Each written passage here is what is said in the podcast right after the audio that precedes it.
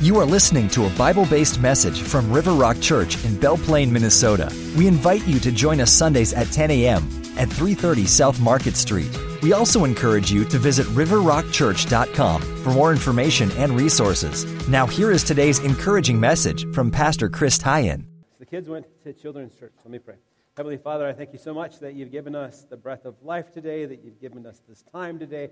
We pray that you would help us to evaluate where we're at, where you want us to be, to get beyond the past, and to move forward uh, purposefully into the future, making a difference in life. So we pray that you would bless this time, that your Holy Spirit would speak through me, that we would walk out of here encouraged and motivated and built up. We ask this in Jesus' name. Amen. All right, so millennials, as you know, are those people that were born in 1980 or sometime mid 19. 90s, and so they're always in the news because they're the up and coming uh, generation that is coming to your workplace, going to be the leaders in your city and schools. So people care about millennials and what they think and what they're into. Interestingly enough, they are really big into perfection to the point that it's almost unhealthy for them. A USA Today article from January of this year Millennials strive for perfectionism more than past generations. Reports the American Psychological Association has published new research about the rise of perfectionism in young people compared to prior generations. Today's college students are harder on themselves, more demanding of others, and report higher levels of social pressure to be perfect. The study examined 40,000 college students, took these surveys between 1989 and 2016. The more recent students scored higher in all three forms of perfectionism. Between 1989 and 2016, the scores for socially prescribed perfectionism or perceiving the excessive expectations of others increased by 33%. Other oriented expectations, putting unrealistic expectations on others, went up 16%. And self oriented perfectionism, our irrational desire to be perfect, increased by 10%. One of the local researchers concluded today's young people are competing with each other in order to meet societal pressures to succeed, and they feel that perfectionism is necessary in order to feel safe, socially connected, and of worth. Unfortunately, perfectionism can lead to anxiety, clinical depression, anorexia, and other health issues. So here we have people that are trying to be perfect, look perfect, act perfect, have perfect grades, do everything perfect in a world that everything can be instantly put on a screen and shared with others, and it is not good for them. It is not healthy for them. And sometimes we feel that there's no reason to continue to try to serve Christ because we are not good enough. We feel that there's no reason for us to try to share our faith because we know the people around us know that we're not perfect. So we have this idea that Christians are perfect, therefore we should be perfect. And if we weren't perfect in the past, that we're disqualified. And we throw our hands up in the air and we say, well, the world needs Jesus, and God's going to have to send somebody else to do it because I'm not good enough. But you are good enough. I uh, have this message time to restart, and on the screen is a picture of an old pixelated video game, and you can tell it is not going well. The little guy is about to fall to his death. And if you ever played the old video games, uh, as you start playing some of the video games, I hear from some of the, one of the students today don't have restart buttons anymore. But if you are playing and things aren't going your way, instead of watching yourself die and hearing that terrible music or whatever else, you can just hit the reset, restart button and start again and be on your way. And sometimes we need to do that in the Christian life. Sometimes we need to restart. Sometimes we need to look at where we're at and say, this isn't going so well. I need to make a change. I need to, I need to restart. How many of you are going through the Bible reading plan somehow? You started in January and you're, you're plugging through with your, anybody doing the Bible reading plan? Okay.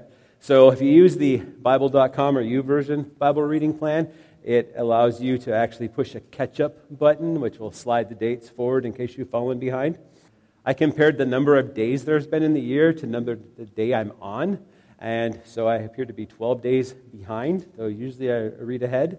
I'm struggling right now because uh, in my devotions I got to hear excessively of what to do with mold and mildew and bodily discharge and all of these inappropriate relationships and things from Leviticus that I just wasn't feeling it. I didn't walk away and go, Praise God, I feel so much better. Is that a white discharge you've got going there? You need to see the priest. I don't think you should be in the camp. So there's a New Testament portion too, but it's short. My plan is one of these days I'm just going to plow through Leviticus. I'm going to plow through 1st and 2nd Chronicles and Numbers, and I'm just going to go on like a really long walk and a really long listen so I can get back to the good stuff. Stuff is in there for a reason. Not going to restart my Bible plan. I thought about restarting it and doing something that was a little better, a little more meeting my felt needs, but I can read in addition to what's on that schedule. So I'm going to keep, I'm not going to restart that one, but I'm going to keep pushing through. So uh, I always come up with this great idea to, to get fit and lose weight and exercise and everything like that. And I, I do exercise, but it makes me hungry, so I go home and eat. And then I feel bad, so I go exercise some more, and then it makes me tired, but I eat. So I don't know how to restart that one. I just restart every day and say, You got to do better than yesterday. Oh, look, they made cookies, homemade cookies. Oh, look, somebody brought home pizza. I guess I should eat some. I'd be unsociable if I didn't. So I could restart that maybe every day. But you think about your life and you think about where you're at, where you're supposed to be at, the things that consume your time and your resources, and you have to ask yourself do you need to reset, restart, get rid of some things, make some new priorities, change some things up? There's some things that you can change, like you can change your car. Your car's not working out for you, you can go get a different one. Uh, if your marriage isn't working out for you, it's pretty hard. You don't dump your family and say, I don't like that family, I'm going to go get a new one. It doesn't work that way. Uh, your job, you probably aren't going to be able to restart or redo your job tomorrow, but you can take training and you can prepare for whatever it is that God has for you in your future by taking classes and training and things like that. So it's interesting at this stage of my life in ministry, I've been in ministry for like 20 some years, that some of my friends have continued on in education, and I'm starting to be surrounded by doctors not doctors that can write a prescription from the weird rash I have. No, doctors of theology. Now, they don't run around and want to be called doctor, but some of them are just pushing on with education. Some days I wonder, you know, wouldn't it be great to have some more degrees? But on the other hand, I don't have a student loan to pay for. So I'm constantly learning, but I have to figure out okay, what is it that God wants me to do with the rest of my life? So maybe I have 20 years or 30 years or I can't imagine I have 50 years left of life, but time is limited. Like your resources are limited. So you got to figure out what it is that you're doing in life, what it is that you should be doing in life, what it is in the particular phase or stage of life.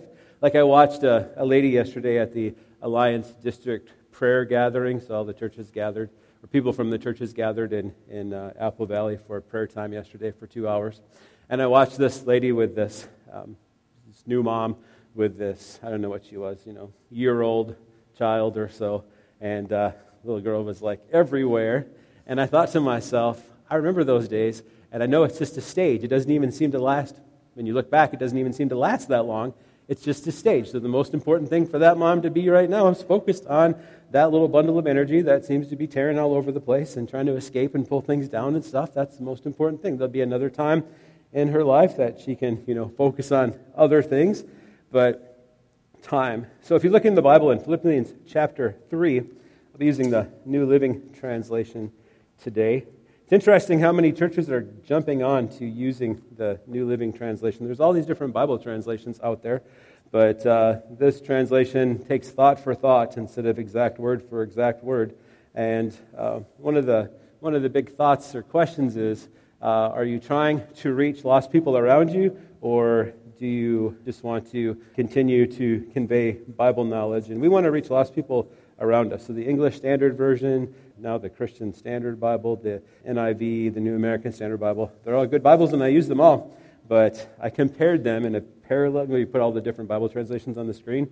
This one just jumped out and said what it means. So Paul is writing in chapter 3 and he's talking about false teachers, and then he's talking about how he's trying to reach perfection, and then he kind of lists all the things in verse 5 of chapter 3. I was circumcised when I was eight days old. I'm pure. I'm a pure-blooded citizen of Israel and a member of the tribe of Benjamin, a real Hebrew, if there ever was one. I was a member of the Pharisees who demand the strictest obedience to the Jewish law. I was so zealous that I harshly persecuted the church. And as for righteousness, I obeyed the law without fault. Then he says, I once thought these things were valuable, but now I consider them worthless because of what Christ has done. And so he's talking about perfection. He's saying, you know, if you look at my resume, if you look at all the things that I did, I'm, I was up there. I was a professional contender. But it's all worthless compared to Christ and the love of Christ and the grace in Christ and the salvation in Christ. Um, if you were to look in verse 9, I became righteous through faith in Christ. For God's way of making us right with Himself depends on faith. I want to know Christ and experience the mighty power that raised Him from the dead, and I want to suffer with Him, sharing in His death, so that one way or another I will experience the resurrection from the dead. He's writing all these things. And then in verse 12, we're getting real close to the key passage here. I don't mean to say that I have already achieved these things, that I have already reached perfection, but I press on to possess that perfection for which Christ Jesus first possessed me. Did anybody think when they came into a relationship with Jesus Christ that they were going to be perfect? Did anybody say, okay, well, I believe in Jesus now, my sins are forgiven, and now my life should be perfect? I'm going to be sinless, going to have it all together, I'm going to do everything God wants me to do. If you thought that in the beginning, it probably didn't work out very well for you. You probably came to the conclusion that it's like, wow, I'm a mess. And it seems like in the Christian life, it's not about being perfect, it's more about progressing in the Christian life. If you're growing in the Christian life, I would guess that you are farther along than you were last year, or hopefully even last month, that you're growing and continuing to move forward. So I think it was Socrates who said, The more I learn, the less I know. And I believe that's true especially I, for Bible and theology stuff. The more I learn, the less I know. There are so many things to learn and to know and to be thinking of and praying through and doing. It's impossible. But we receive power through the Holy Spirit for progress. We will re, we'll be perfect someday when Jesus Christ returns. We'll have glorified bodies. Everything will be together. He'll complete the salvation He began in us. But is it time to restart? So, verse 13. Dear brother, no, dear brothers and sisters, I have not achieved it, but I focus on this one thing. Forgetting the past and looking forward to what lies ahead, I press on to reach the end of the race and receive the heavenly prize for which God, through Christ Jesus, is calling us. So, is it time to restart? Number one, your progress. So, Paul writes, I have not achieved it, but I focus on this one thing. So, he hasn't achieved the perfect Christian life. He is not, he realizes that he's not perfect. A matter of fact, he feels really bad about the stuff he did in the past, the persecuting the church. Uh, you look at your progress and you think about, okay, what have you done? What have you accomplished? Maybe you've gone through Bible training or got Bible certificates. So I graduated from two Bible colleges. I graduated with honors. I got licensed in the Christian Missionary Alliance. I got ordained in the Christian Missionary Alliance. So I have you know, all these things to fall back on, and you'd think that I would say, so I know enough, but I actually feel inadequate. I feel like I don't know enough.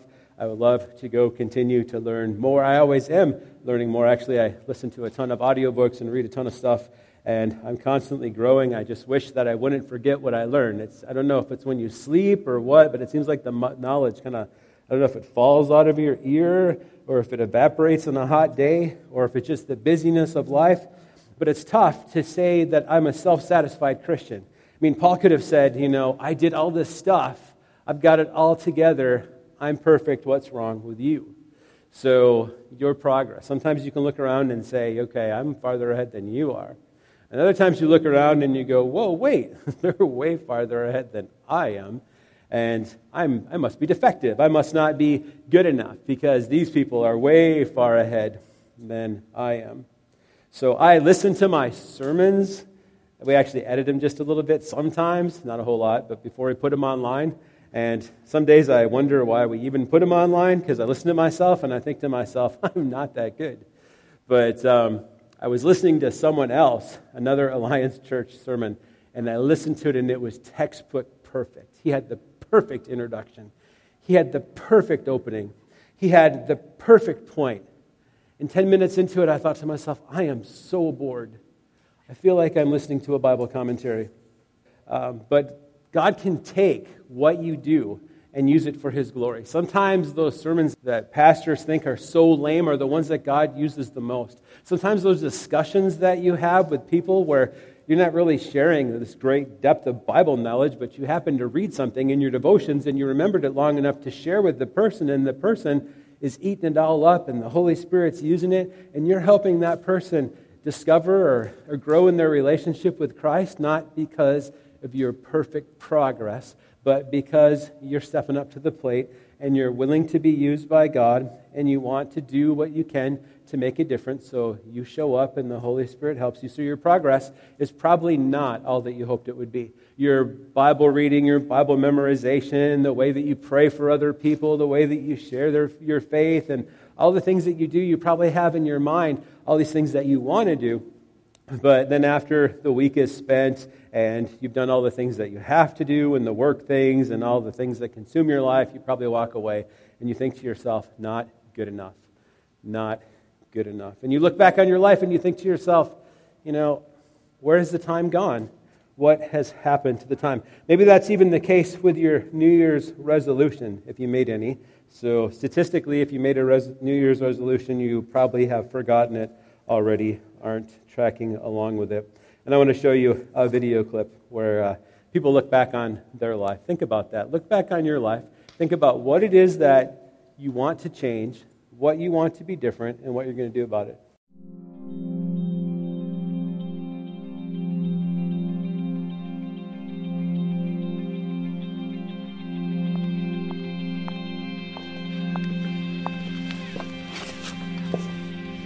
No. wow, where did you get this?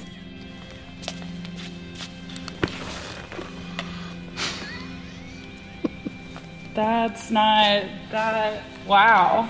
Which one of you guys did this? This was my journal in high school. Seriously, have y'all been reading this? This is my childhood diary. These are my New Year's resolutions from last year. It's my uh, my resolution list from 1992. Oh, I was a weird kid. Figure out what global warming is and do something about it. Break the world record in juggling. Start flossing. Keep an eye on my thinning hair. Wow. First thing on the list survive Y2K. Um, invite Gary to church. Nope, didn't happen. It's a little hard to invite a guy you had to fire. Stock up on water and tons of Twinkies. Boy, the struggle was real. Teach Susie to sit, stay, and roll over. Susie is my little sister. Get a George Clooney Caesar haircut to impress the ladies.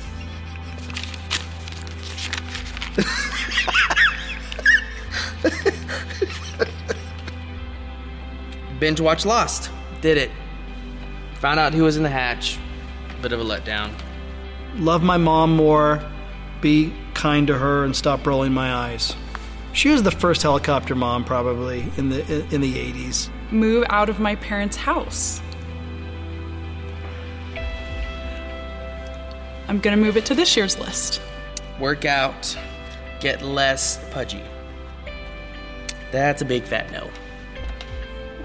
Pun. Pun intended. Hey, mom. Hi, Bob. Oh. I got you on speakerphone, Oh, so- oh my gosh. Hey. You know, Martha, your cousin, Hey. well, she is going to come here Hey. for, to Oklahoma for college. Mom- I'm so glad. Be as awesome a mommy oh, as my mommy was to me. If only I would know how difficult that would be. She pretty much raised us by herself, so I don't think I, I can be near as good as she was. Keep promise to Grandma to watch Matlock each week, then call her to discuss it. She loved that show. I didn't. I didn't see one episode. I missed every episode. Miss her. Invite Steve to church. He went with me. Uh, that night he said he wanted nothing to do with God. Three years later, I get this call. It's like midnight, one in the morning. He calls me and says, Ed, Ed, Ed, you're never going to believe this, but I accepted Christ. It's pretty cool. Tell Dahlia how much I really love her. Be a better dad. quit yelling. I'm still working on that one. Read the Bible more. I think I read the Bible more. Start taking my faith seriously. I have done this. It's scary, but I'm. Yeah, I'm doing this one. Get to know God better. I know one thing He loves me. Jesus loves me. I'm living proof. Surrender my life to God fully. Spend more time with God. That's been on my resolution list for as long as I can remember. I've I've been a believer for 40 years and I always want to spend more time with him. It's one of the most important things and it's always one of the hardest things to just get done, you know? Oh, love Jesus more. Te amo, Jesús.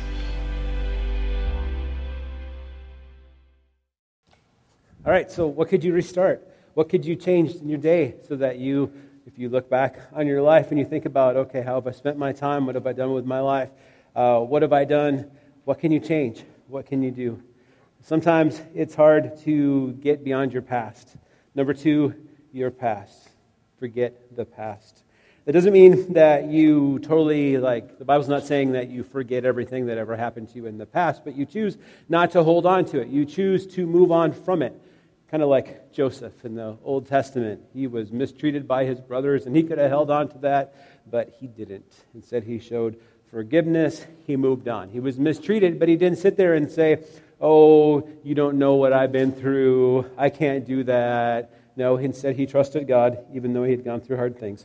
And he pushed on. He forgot about the past, and he continued on. We need to work at forgetting the past, those failures and shortcomings and we need to make a difference. Sometimes we can use those failures and shortcomings as a reminder that we fell into that sin in the past and we don't want to do it again, and there's no temptation that seized us, us except what's common to man. And God's faithful, He'll provide a way out. So if we come to the temptation again, we can look for a way out. No, there's a way out. No, we don't have to make that same mistake again. We can move forward. We need to be able to forgive stuff from the past. Um, again, you might not be able to forget it, but you can choose to move forward and not let it hold you back. Paul is saying that he's forgetting the past and he's pressing forward, looking forward, uh, straining towards what's in the future for what's left. Sometimes you can use those hard things of the past to share with other people that are going through hard things and tell them how God has gotten you through. Tell them how God has forgiven you. Tell them how God has given you hope and encouraged you and helped you find healing and helped you even forgive that other person. We need to get beyond the difficulties of the past and the failures of the past. And sometimes it's so hard. Sometimes we look at what we did. Maybe no one even knows what we did, but we know we did it. And it was, you know, years and years and years ago, but all we can do is dwell on that and think about that and think about how messed up we are and how defective we are and how imperfect we are. But we're forgiven in Christ and we can move forward. We can ask the Lord to forgive us of whatever it is. If the Holy Spirit brings to mind some sin, you know, ask to be forgiven of that. Lord Jesus, I know I did that wrong. Please forgive me. Help me not to do it again and to move forward. Accept that forgiveness and move forward and try not to do it again. Try to avoid falling into that pit, that, that trap, that whatever it is. Don't go that direction if you know you're going to fall into temptation. So forget your past. Move on from your past. Number three, your pursuits. Maybe you need a reset on your pursuits. Paul writes, Looking forward to what lies ahead, I press on to reach the end of the race. The Greeks used the pressing on or following after. The Greek word describes a hunter eagerly pursuing his prey. Paul also talks about in athletics being a champion, pursuing. So, on one hand, you could say that I must do it all. I've got to do all these things for God. You know, God's counting on me to get it all done. And other people just sit back and they say, well, God's going to have to do it all because I can't do anything. And it has to be in the middle of you showing up and saying, I need to show up, and God's got to show up and, and make the big stuff, the good stuff happen, your pursuits. So there's all sorts of things that you can do to spend your time, but if you focus on doing some of the simple things, some of the, some of the priorities in your life, will make a huge difference. Like you want to read through your Bible and it is a big Bible. And over a period of time, maybe you'll read through the whole thing. But maybe you just want to focus on reading through the New Testament.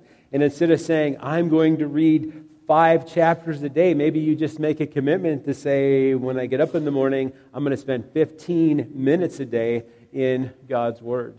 I'm going to spend 15 minutes. And then sometimes that 15 minutes gets, as you're really interested, gets longer. So your commitment was 15 minutes and then you find yourself a half an hour, 45 minutes. But your commitment is to repeatedly show up, making a habit to spend time in God's Word, spend time praying. Sometimes you can stack these things too. So you can listen to the Bible while you're driving to work. Some of you have really long commutes. You can listen to audiobooks that help you to grow in the Christian life. You can walk and exercise and pray at the same time. Sometimes you can listen to audiobooks and Bible stuff too. But you can stack stuff. You can work and pray. Sometimes, you know, praying is, you know, praying for people in need and being proactive in prayer. And your relationship with God allows you to continue praying throughout the day. Was it Steven Curtis Chapman had a song that said, just because you say the words amen doesn't mean the conversation needs to end, so let us pray. But your pursuits, okay, so there might be other things that you're into that you do. So maybe it's fantasy football or something like that. And that can be good, but maybe you need to give up something to prioritize and pursue the more important things. So you can do all of these different things, but you got to choose to do the most important things if you want to have the correct results, the right results. You know, if you want to share your faith with lost people, you got to find some lost people to get around, to be around. So that can be tough. Sometimes the church people are all focused on being around church people, and they're like, I want to share my faith, but I don't know any non Christians. So you need to do all that you can to pray and look for opportunity and be pursuing the right things. Looking forward to what lies ahead. Press on to reach the end of the race, to know that you have spent your life doing what God has called you to do, and to focus on that. You know, in the Olympics, people specialize in things. You know, so like when the Summer Olympics come along, you don't see the guy that's the discus, the guy that throws the discus or the shot put. You know, they're not supposed to be running around the track doing sprints, going over the hurdles to train. That's not their deal. They focus on throwing the discus or their, their shot put and that stuff. And the sprinters sprint. They do, do a ton of long distance running uh, all the time when they're practicing. So they focus on certain things. And in your life, if you want to be a champion, you need to focus on certain things. You need to focus on the things that God has called you to do and focus on doing those things well for His glory. He's called you to worship Him, He's called you to evangelize and to keep learning and keep loving, It's like that live life well thing there. Your pursuits. Maybe you need to reset your pursuits and get rid of some stuff. Quit doing some stuff. It's not the best use of your time. It's a good thing, but it's not the best thing. Think about that. What is it that you need to reset on your pursuits? And then think about your prize. Receive the heavenly prize for which God, through Christ Jesus, is calling us. Uh, Paul didn't describe exactly what that prize is. Uh, he talked about crowns. In those days, if you were like win the Olympics, you would get like a wreath that you would, it was a perishable wreath, but that's what you would win. You didn't even get a gold medal. But you were honored and recognized as the winner at that time. And so your prize is you get to spend eternity with the Lord. Your prize is that He will make you perfect. Your prize is that you may have made a huge difference in the world for God's glory. Your prize is, is that God used you and it was part of the greatest adventure of your life. You look back on your life and you think to yourself, true living was when I was following Jesus and He allowed me to do this and He allowed me to do that. Your prize is having the Lord say, Well done, good and faithful servant, when he analyzes your life, when he looks over your life. 1 John 3 2 says, Dear friends, we are already God's children, but he has not yet shown us what we will be like when Christ appears. but we do know that we will be like him, for we will see him as he really is. So the prize is being with Jesus, recognizing Jesus, Jesus and making a difference in the world. So in 1 Corinthians 9:22, Paul writes, "When I am with those who are weak, I share their weaknesses, for I want to bring the weak to Christ. Yes, I try to find common ground with everyone, doing everything I can to save some. I do everything to spread the good news, the gospel, and share in its blessings. Don't you realize that in a race everyone runs, but only one person gets the prize? So run to win." All athletes are disciplined in their training. They do it to win a prize that will fade away, but we do it for an eternal prize. So I run with purpose in every step. I'm not just shadowboxing. I discipline my body like an athlete, training it to do what it should. Otherwise, I fear that after preaching to others, I myself might be disqualified. So, Paul is saying that we've got to live life on purpose, that we've got to pursue our relationship with Christ and others on purpose, that we need to come alongside others uh, with weak people to share in their weakness, to show them sympathy and encouragement, and love. And he says, I discipline my body like an athlete. So we need to be self disciplined in our spiritual pursuits and in the way that we grow in the Christian life, training it to do what it should. Being disqualified, I don't think that means that you lose your salvation, but I think what it means for him is that if he were to fall into sin, who's going to listen to his message? He's writing these people, he's pre- preaching Christ, he's going to talk to the ruler of the world about Christ and if Paul were to fall into sin or be a hypocrite, then he might be disqualified from that opportunity that he has, and we need to be wary of that. So we're out of time, but I want to want to show you one resource. I wanted to I want to continue to give you resources. So a new, maybe not a new phenomena, but uh, yeah, pretty new phenomena, I guess, with all this technology stuff, is that when you hand out invite cards, some people don't want the card; they want to take a picture of the card and put it on their phone. They don't want to carry anything away. I've actually done that sometimes with business cards. So now we've got the New Believer New Testament Bibles, and some people want those, but other people want an app. They're like, well, uh, do you have an app? I just want to carry it on my phone. There's a million apps, but I want to show you one that's free. It actually comes from the Gideons in Canada, and it's the New Life Bible app, and you can get it for free and share it for free. It's got a full downloadable Bible and a ton of question and answer things and a complete plan of salvation and a lot of the things you'd see in the New Believers New Testament that we give away, but it's in a free app. And I'm going to show it to you, and we put a link on the website, and then we'll pray and be done. So, app.newlife.bible. So, here's the video clip. Questions. They are what send us into the deepest parts of our planet, our universe, and ourselves. We spend our lives searching everywhere, anywhere to find answers.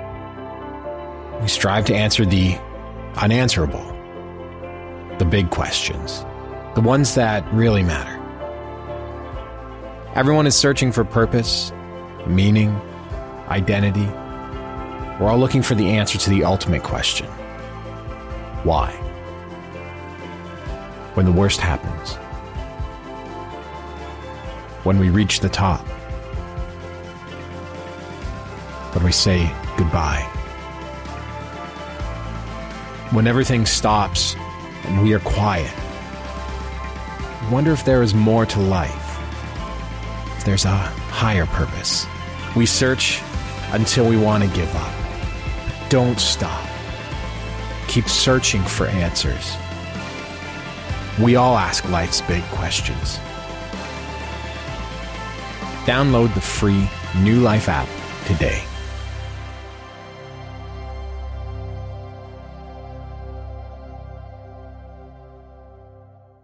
All right, so that's a free app that you can share with people that you can send them a link to that can help them as they question things. You can use the resources. Uh, it is, like I said, free. And I've been using it for a while, and it works really good. And it is a great app. Um, next week, we're going to talk about our abundant supply in Christ. So, what I want you to take away from this is that your life is limited, your time is limited, you're in a spiritual battle, and there's all sorts of distractions in your life. And you have to figure out what the priorities are supposed to be and what Christ wants you to accomplish with your life, and you need to pursue that. You need to maybe look at your schedule and say, How am I going to accomplish the things God wants me to accomplish? How am I going to rearrange my time? Or what am I going to give up to focus more on Christ? Or what relationship am I, going, to establish to meet more lost people so I can lead them to Christ? And how am I going to get past my past? How can I look beyond the things of the things that I've done that are wrong? I can ask God for forgiveness. I can ask other people to forgive me, but we need to reach a point where we say, on this day, I ask God to forgive me. It's in the past, and I'm moving on. And we need to look forward to the prize and look to the end of our life and think, okay, if I live my life this way, when my life is spent, I will be satisfied and God will be pleased. Heavenly Father, I pray that you would help us to restart the things in our life that need to be restarted so that we can be winners, so that we can be victorious, so that we can make a difference, so that we can make a difference for eternity. Lord, we pray that our relationship would be marked not by duty but by love, and not by fear but by the opportunity that we have to proclaim your forgiveness and the relationship we have in you. That uh, it's not fear but future, Lord, a great future with you. So help us to do this. Help us to be your, your workers for your kingdom and your evangelists. In Jesus' name we pray. Amen.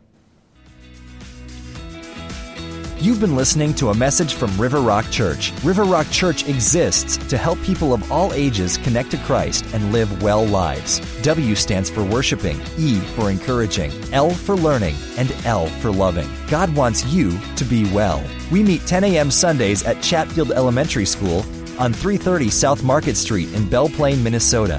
Visit riverrockchurch.com for our latest news and to access resources to help you and the people you care about live well lives.